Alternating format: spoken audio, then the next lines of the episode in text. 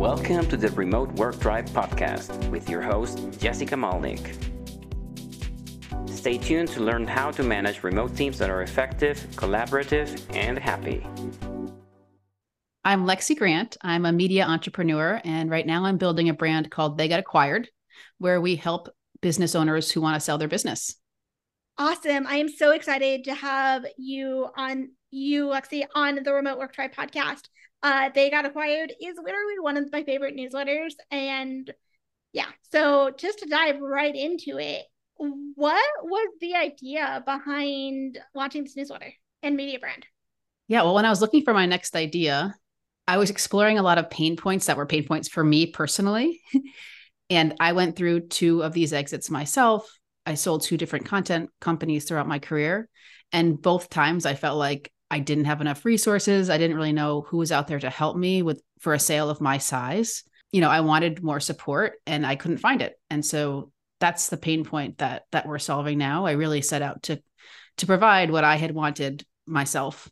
Awesome. I love it. I feel like some of the best companies out there are literally people who just get, went ahead and dived in and solved a pain point that they actually had themselves. I feel like shifting gears a little bit, the first time I may have like encountered you was through one of your other rants. I think it might have been the Write Life at the time. Mm-hmm. Um, knowing what you know today, how has your approach with they got acquired and building out this company been different from other media brands that you started in the past? Mm-hmm. I think going into it, I just felt a little bit more confident that I kind of knew what the initial steps would be to build the brand. But every single brand is different and every single business is different. And there's been unique challenges with this experience that I didn't have with other brands. So I think the biggest part is just like trusting myself that I'll figure it out. You know, knowing there's going to be things that I don't know, but I will figure it out along the way. A few things that I've done differently. Well, I've spent more money on design with this brand from the beginning, which I I didn't do earlier in my career, and partly because it's costly. But I've really been convinced eh, in the last five to 10 years that design is more important than I, I, I used to think it was all about the content and the words and the concepts that you're sharing. But now i know that to get people to take my brand seriously to gain that credibility it helps to have a brand that is visually appealing and looks professional. It's it, i kind of try to find that middle point between it doesn't have to be perfect especially in the beginning when you're kind of testing out a new idea but I do want it to look professional enough that people take us seriously from the beginning. So that's that's one specific thing that I've done differently. Following on to that, I feel like there can definitely be a trap where with design in particular, it's you almost can over engineer it to the point where it's like you're chasing perfection. Do you have any approaches for how you know when the design is good enough to launch versus not getting in the habit of like maybe not shipping as regularly as you could because the design isn't hundred percent? Yeah. I mean, I think with with everything, it's never as good as I want it to be and it's it's really never perfect. So getting used to the idea that I'm going to be putting something out there that isn't perfect, but hopefully it is good enough. Um, what's good enough? I don't know. That that's a hard marker to to to kind of really put a pin in. I think in my brain, it's usually like getting there 80% of the way. Like kind of the 80 20 idea is have you hit most of the goals that are really going to make a meaningful difference? Um, towards your results. What are those goals when it comes to design for you? Well, I am not a designer, so um, I get a lot of support. I have, I have a really great um, designer that I work with, but yeah, my my goals are basically it's basically about around building trust and credibility. So how can we put a layer of aesthetics on top of the content that lets people know that we're serious, you can trust us, we know what we're doing, kind of relays that idea of yeah of credibility. I like it. Um and you are one of the one of the things i kind of respect a lot is just how prolific you are when it comes to producing new content. Um while Thanks. still keeping the quality bar so incredibly high what are some of the things that you think about when it comes to content quality and maintaining you know rhythm and being so consistent without letting that quality suffer or you know burnout setting in well i am a writer like that's my core skill set is writing and editing so i think it comes easier to me than someone who maybe doesn't have that skill set and wants to be sharing ideas online like i love writing writing is where I feel most comfortable. You know, like I don't love doing video interviews and even podcast interviews make me a little bit nervous, but writing I feel really comfortable with. And so I just lean into that and use that as my vehicle for sharing what we're up to. And also I just I love writing. So like I kind of think about, hey, there are things I'd be writing anyway to help me process what I'm what I'm building, the decisions I'm making, and how can I write that in a way that can be helpful to other people as well and not just myself. So it really a lot of it is it's self-serving because doing the writing helps me figure out the direction we're moving in, it helps me find clarity. And then if it can help other people too, that to me that's a bonus. But I do I do try to be consistent and like you know, one thing I kind of come in and out of doing is creating content in batches. So, for example, you know, this month I'm focusing on a specific project and I wanted to open space for that project. So, at the beginning of the month, uh, I gave myself a day to write content for the internet for the for social basically for linkedin and also twitter and then I use I use I reuse some of that stuff in our in our newsletter too because um our so our newsletter they got acquired on Tuesdays. We send it twice a week, and on Tuesdays I include a a piece that's called Behind the Business where I talk about like how we're building what we're building and what I'm thinking about and what our process is like. So I'm able to use the content that I create in all three of those places, and it has to be a little bit different uh, format for each spot. But I come up with an idea, and usually I write it for Twitter first, and then I'll turn it into a LinkedIn version. And also, if it's going to go in the newsletter, I'll turn it into a newsletter version. And at the beginning of the month, I spent a day just doing that, and I scheduled out for the whole month um, because I, I can see that a lot of the newsletter subscribers we're getting are from LinkedIn specifically, but also some on Twitter. So I want I do want to keep up that consistency, but I don't want it to be something that interrupts me every day. Like if I feel inspired and I want to write about something, um, if I can make the time in my schedule, I usually allow myself to because I know there's going to be a um, good result from that. Um, but now that I've done it for this month, for example, things go live and I don't have to think about it, and I'll come back to it when that queue is empty. So that that's something that works for me if I'm in the mood to to do to have one of those days where I can pump out a lot of stuff. I love it. I have so many follow up questions for what you just shared. Similar to you, I'm also a writer first and foremost, and also do a lot of my own writing in batches. How do you, when you sit down for that one day a month or that one day every couple weeks to create that the next batch of social media content and newsletter content, do you already have like a list of ideas that you're working off of? How do you make sure that you are productive during that deep work block? I mean, I really look forward to that kind of day. So for me, it it's almost like a treat. It's like, hey, I'm going to take this day to do this, and it's fun. So I, I I might make it fun by like, you know, going to a coffee shop and getting a latte while I do it. Sometimes I sit in my home office too, um, but I find it inspiring to go to other places. I mean, I have so many ideas of things that I want to share. So that's usually not a challenge, but I will say that I use a tool called Typefully. And I, I, I it's it's basically a, a social media scheduler that lets you write threads easily for Twitter, and then you can also put a LinkedIn version together pretty easily. And so I, I keep ideas in there. Like I don't do it a lot, but if there's something that I'm itching to write and I think, oh, I should write a thread about this, but I don't have the time in that moment, then I do throw the idea in there. So when I like when I came to do this day of content most recently, I did have a ton of half baked ideas already in there that I just worked on. So I guess that's not like really a some big system that I have going, but I do throw in ideas as they come to me so that when I have more time to flesh them out, they're there. Um, and something that I also just think you do a really good job of is like those behind the scene updates that they're very relatable, but they're also have like very strong like key takeaways and action items. How do you figure out how much to share publicly behind the scenes without oversharing? Because I think you walk a really good line between just like being super transparent without going into oversharing territory. Thanks. I do sometimes second guess myself, like, should I have shared that? Or you know, am I complaining too much lately that I haven't worked all summer because I've got my kids? so I don't know how much, how do I, well, I guess I, one thing I always remind myself when people ask me this is like, just because you're writing publicly doesn't mean you share everything. You still get to choose what you share and you still have a filter for deciding what you share.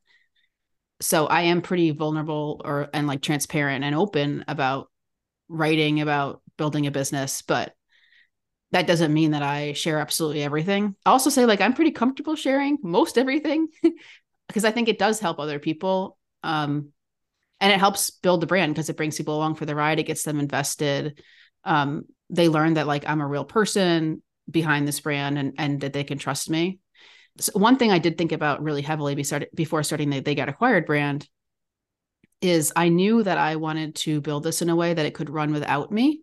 And so for the first couple newsletters, I created um, a version that wasn't from me and was just, you know, showcased our content. And, but then I kind of had an aha moment. I was like, you know what? People want to hear from a person. Like personally, I would much rather read a newsletter from a person than a brand. I don't really read any branded newsletters. I read newsletters from people. And um, I kind of realized that first of all, to build a brand in the early days, it's got to be a person and it, it has to come from me and it's far more interesting and also it's more interesting for me that way because there's more I can share. But also there can still be a plan where I can I over time I think I can I can build that trust or like transfer that trust that people have in me into the brand. So like over time in a few years from now someone else could write the newsletter and there's lots of other pieces of business other people can do as well, but I kind of realized that just because I want to build a business that runs without me doesn't mean that I can't have messages from me, especially in the early days. So that was a kind of uh, something I had to figure out for myself. And I feel like I have a nice balance there and, and a good plan. But yeah, it definitely takes a lot of trial and error. Yeah, absolutely. Going back to something you said where it was like just figuring out what to share publicly and having kind of that filter. Can you maybe elaborate a little bit more on some of the questions or kind of the thought experiments that you're thinking about when it comes to, you know, what, you know, what to share publicly versus what to maybe, you know, keep private? Sure.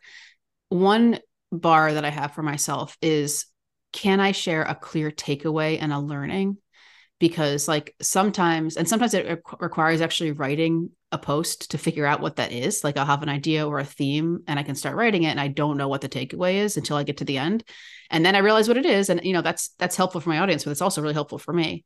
But sometimes I'll write and I don't have a clear takeaway. And by the time I'm done writing, I still don't have a clear takeaway. And I think those are the posts that can sound like complaining or um, just like they're not helpful to anybody, right? So it's kind of it's kind of weird because like build in public the the idea behind build in public by, by the way i guess i guess i do build in public. I don't really think of it that way. I just because i've done this since before that was a thing. I just consider it like sharing what i'm up to.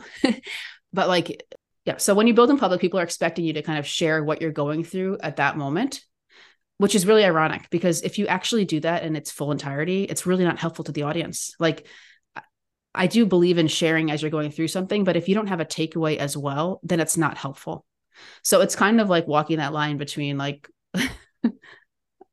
how do you share what you're going through in this moment and like share what the questions are but you also still have to have some takeaway or something that's that makes what you're sharing uh, valuable to the people who are reading it. Does that make sense? Absolutely. And that's so well said. Um yeah i feel like you know when you're talking too much about like there's like such a fine line between sharing in public and being transparent but also like being still helpful versus just kind of rambling on and on and on. Um, mm-hmm. And that kind of gets into that oversharing territory that can be seen as not as helpful or even cringe. Mm-hmm. Yeah, definitely.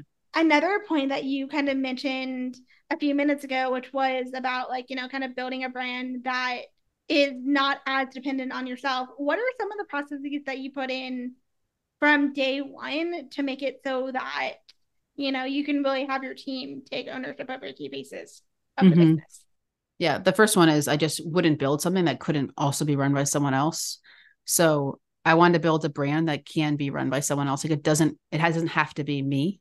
Well, I mean, and the second thing is just like literally looking at the list of things and thinking, okay, how can we have, how can we create stuff that is doesn't have to be done by me? So like for the newsletter, well, stepping back, we have a team of reporters that write the vast majority of the content for the site and also have an editor who edits it and then someone else who puts like the bulk of the newsletter together for me. And then i do read the newsletter edit it and usually i add something to it and send it. So that part is still reliant on me. I like that doing that part so i don't mind. I think it could be handed over to someone eventually if i someone else could do that but i i enjoy that. Um And, but the the reason I enjoy it is because I don't have to write a full newsletter. I don't have to write two newsletters every week, right? It comes to me with a story in it already that someone else reported and wrote. So that that gets me like 95% of the way there in terms of providing something that's valuable to people without me having to actually do it myself. I mean, we, we've talked about doing uh, more training resources and workshops, but I really believe that like I don't want to build those around me personally partly because and this is kind of the tough part of building this brand is like i'm not really an expert in selling businesses right i've done it twice so i do understand the pain points of our target audience and i i consider myself a founder who has who has these experiences but i'm really not an expert in this. So like oh and over time in the last year and a half since launching the brand i've become more of an expert in it. I i know a lot more than i did when i first started it. But one of my goals in launching this brand and choosing this topic was like i get to learn something new. I get to expand my own horizons and uh, push myself a little bit on like expanding my own skill set.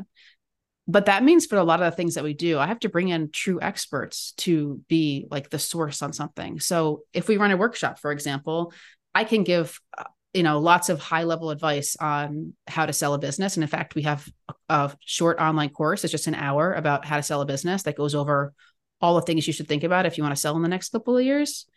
And I, I did that all myself. It all comes from me because i know the high level stuff. But if we're talking about like valuing a business i could explain to you how it's done but i don't have the experience or skill set or tools to sit down and and come up with a valuation for a business. Like someone else needs to do that who's an expert in that.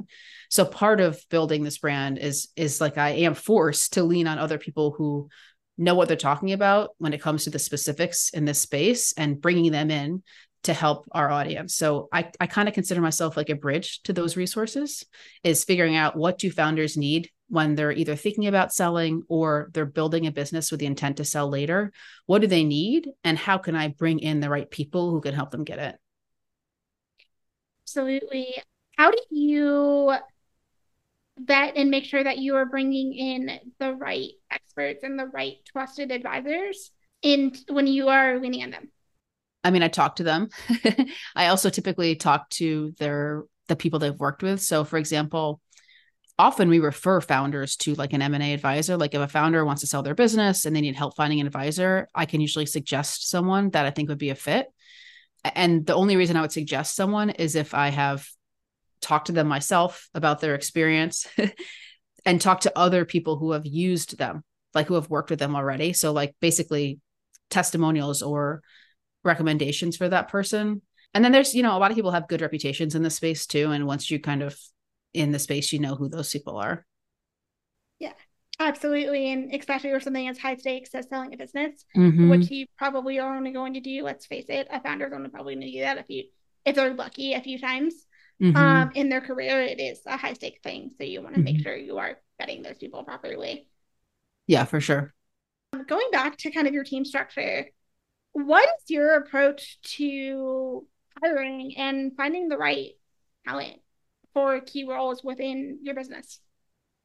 Well, right now I have a model where I am the only person working full time in this business. I have a team of contractors. I really like that model, although I think in an ideal world I would have maybe two kind of key employees. And we're we're working towards that. We need to increase revenue to be able to get to a point where we could do that. But how do I think about finding the right people? I mean, a lot of the people that we work with are reporters and writers. And my background's kind of in building that type of team. So usually the first thing I do, to be honest, well, the first thing I do is identify what our needs are. And I find like a lot of people, I have helped some other companies hire writers, and I find that the step is often skipped, which is like, what do you actually need? And can you drill down to the type of person and type of writer that you need to hire? Because too often people will say, I need to hire a writer. And it's like, well, that's not specific enough. Like do you need a landing page writer? Do you need someone who has a business background? Do you need someone to be able to do interviews? Like what is the background you need? So for this brand for example um there's kind of a, a trifecta that's actually kind of a unicorn trifecta. It's like hard to find people like this. Much harder than i realized going into it that it would be. But i look for people who have a a business background so they're going to understand um, they don't have to have an M&A background because that's that's incredibly hard to find though I would love to find that person. But as long as they understand business and aren't scared away by you know revenue numbers and multiples and ebitda and stuff like that uh, then then they kind of check that box. The second piece is um, a journalism background because we attribute heavily since what we're writing about is a really sensitive topic it's really important to get it right because if you report incorrectly on you know the numbers around somebody's acquisition it can cause problems for a lot of different types of people. So we're really careful about what we report and if we don't get information directly from the founder which sometimes we can't because there's a lot of um, sensitivities around sharing details after you sell your business then we will attribute really heavily to wherever we got that information from. So i need someone who's going to say okay i got this detail from x and i'm going to attribute to x in the story consistently um, and then the third piece is um, being able to write creatively. So sometimes you'll have like someone who has a background in journalism and they understand the concepts and all the ethics around it, but they can't write in a way that's like fun and interesting to read. So yeah, finding those three things um, has been really hard. But once I identified that those were the three things I needed, then I can use that as a lens every time I consider a new hire. And many of the people that I hire, I have worked with or trained before at other companies or while building other businesses. I really push myself to try and expand to new folks. And sometimes we find someone who's a fit. But certainly the easiest thing to do, and like I think one advantage of having run other teams is that I do have a wide network of people who who write and edit um, and do all kind of all the creative stuff. And like, you know, I think taking advantage of that helps me move faster. Absolutely. And you kind of expect maybe hinted on this a little bit, but what were the most surprising things you learned when it came to building out kind of your team of reporters after they got acquired um, mm-hmm. that maybe have been different from other media brands that you have created and run in the? Well, this is an expensive space to create in because, like that trifecta that I just mentioned, business journalists who can write creatively, like it's expensive to hire those people, the people who are good. So that was one surprise like even for me and i've i've run a lot of teams and been in charge of a lot of budgets and i didn't expect it to be as expensive as it as it ended up being to create the content. What else? Well honestly like i think i'd admit i'm i'm i'm a little surprised that like every single story like is interesting and fascinating to me because you'd think that after a while an acquisition a story of a of a founder selling their business would start to sound the same but it really isn't. Like every single story is like interesting in its own way has its own little quirks or challenges. And i just love seeing like what founders have built and i also love seeing them get paid a lot of money for it when they sell. But it's cool like to see these different businesses that people come up with. Um like for example we covered a story of a woman the other day who sold a business where she it was called SlidesCarnival and um, well, it was about design basically and designing slides. But what I loved about the, her model is like she got a ton, a ton of traffic, and instead of selling a product, which is kind of where my brain goes, she just put display advertising on the site. And she didn't even sell directly to sponsors because she had so much traffic, and she had she had all these people coming to the site for this design content. She was able to monetize really well in a really simple way, which is just putting display ads on the site. And I just thought that was brilliant how she kept it so simple and it was really small too. Like I love reading about the lean teams. So my whole kind of North Star is big revenue, small team. and I love reading about and learning about founders who have achieved that. And to me, she really um she really checked that box. So that was that was an interesting story. But they're all they're all so like they they all have a little bit of interesting piece to them or something that I can kind of grasp onto and learn from personally, which I enjoy. Yeah, I love that.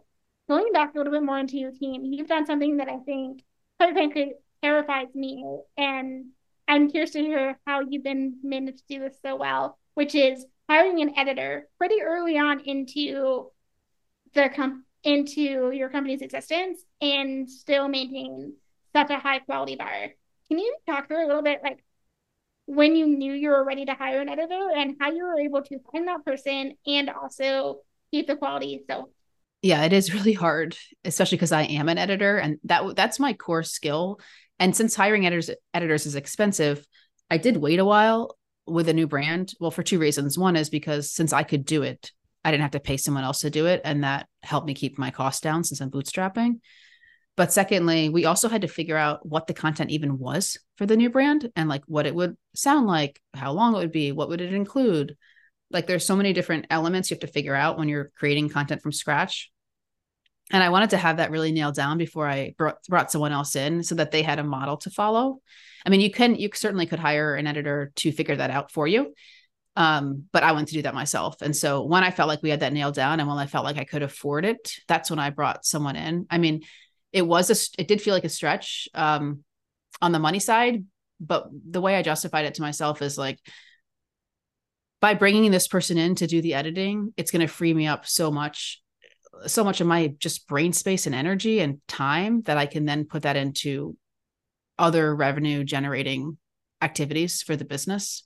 And like I personally was finding it challenging at that point to swap between like editing story, like editing stories, which is really detail oriented. You have to get really into that particular story and then like come back out of that and do more of the business development stuff. Like I, I was having a hard time swapping between those two things. And so I do have an editor, but first of all, I hired an editor who I'd worked with before, like, like, um, worked with heavily before. I've worked with him. He reported to me at another company. So where I worked full time and he worked full time. So it was a really easy transition. And I, I already knew I loved this person, like, like working with them. I know that they're great at what they do. I know that we communicate well. So that that was really um, fortunate because it made it made it that much easier but i still haven't completely handed over the whole editing ship to him which i would like to do but i'm not there yet in terms of i need to be able to pay this person more um, to do that. So like he still he does all of the um, nitty gritty edits on the stories but i'm still managing on the front end. I'm assigning the stories because i'm deciding what we need to write about and assign it and then scheduling it on the back end. But he's doing like all the nitty gritty stuff. That, so that was kind of like the the happy middle ground that I could find where like I could I could afford it makes a big difference for the business. It makes a big difference for me personally. But to do that, I still had to hold on to a few of of the pieces. Really, um, and it sounds like a key piece of that was someone you already had a lot of trust in because you'd worked with in the past. But let's say someone is trying to hire an editor and maybe doesn't already have that existing relationship in place, what are some of those key skill sets and those key traits um, that they should look for? Well, I think of there being as two different types of editors in my brain um, for, for like websites. I mean, there's lots of different types of editors, but there is an editor who's like really good at the getting in there with their hands and like fixing the copy and being like a nitty gritty editor. And then there's an editor who's like really good with people and managing teams and managing the people and keeping them um, going in the right direction. And sometimes you'll have somebody who has both of those skill sets, but more often I find the first variation where like they're nitty gritty with the copy, they're more of like an individual contributor, whereas the other person's like a manager. And so I think asking yourself like, which of those two things do I need? Uh, and where should I put my focus and like looking for the person who has that experience. I'd also do um, a test run. So, and more than one, like one test piece is not enough to, to identify whether you can work with a writer or an editor over the long run. I would set an expectation where there's like a certain trial period where we both get to figure out, hey, is this something that's going to work for both of us? And then you can really see um, what that person's work is like and what they are like to work with.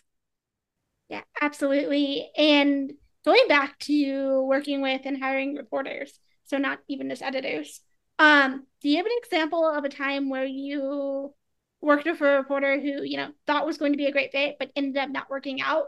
And were there any kind of red flags that you missed in the beginning?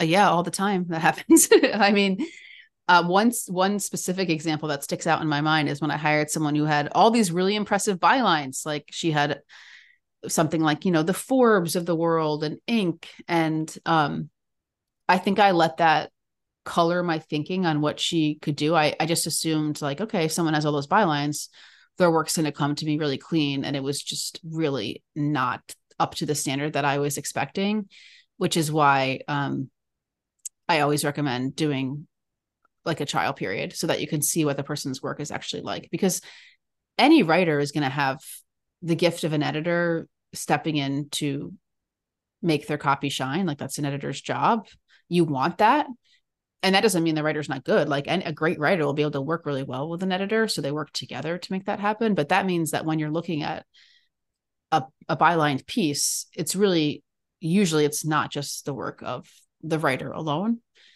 and, and so you want to get a better sense of like what they're gonna what they're gonna hand to you um, from the get-go like what does their raw copy look like? And then secondly how well can they adjust to your the style that you've set out? So like usually the first time i work with a writer i yes that first piece might be an indication of whether or not they're a fit like it might nix them out automatically but what happens more often is it's like a maybe and then i look at the second and third one after i've given them feedback and see what those look like and if they were able to significantly do what I asked, basically, make the changes in the way that I asked. And then the next time they do that without me having to ask. Like if you see that improvement, to me, that's that's the sign of somebody who's going to be a good fit. Absolutely. And what are some of the pieces that you put in place to set your reporters up uh, for success? Well, I try to put systems in place. Um, little things, for example, you know, whenever someone writes for us, they get a doc that says like, "Here's how to invoice us." just simple things so that we can get running off and running quickly.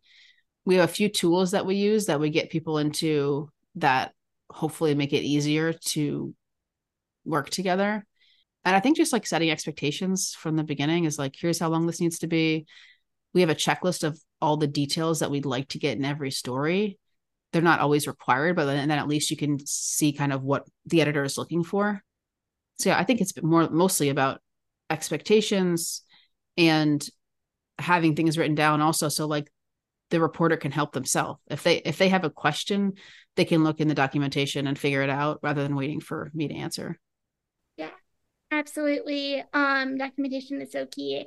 When like you have to balance so many deep work tasks whether it's you know doing kind of final edits um writing some of the content marketing with also kind of leading um your team of contractors how do you think about kind of synchronous meetings and calls versus asynchronous work activities?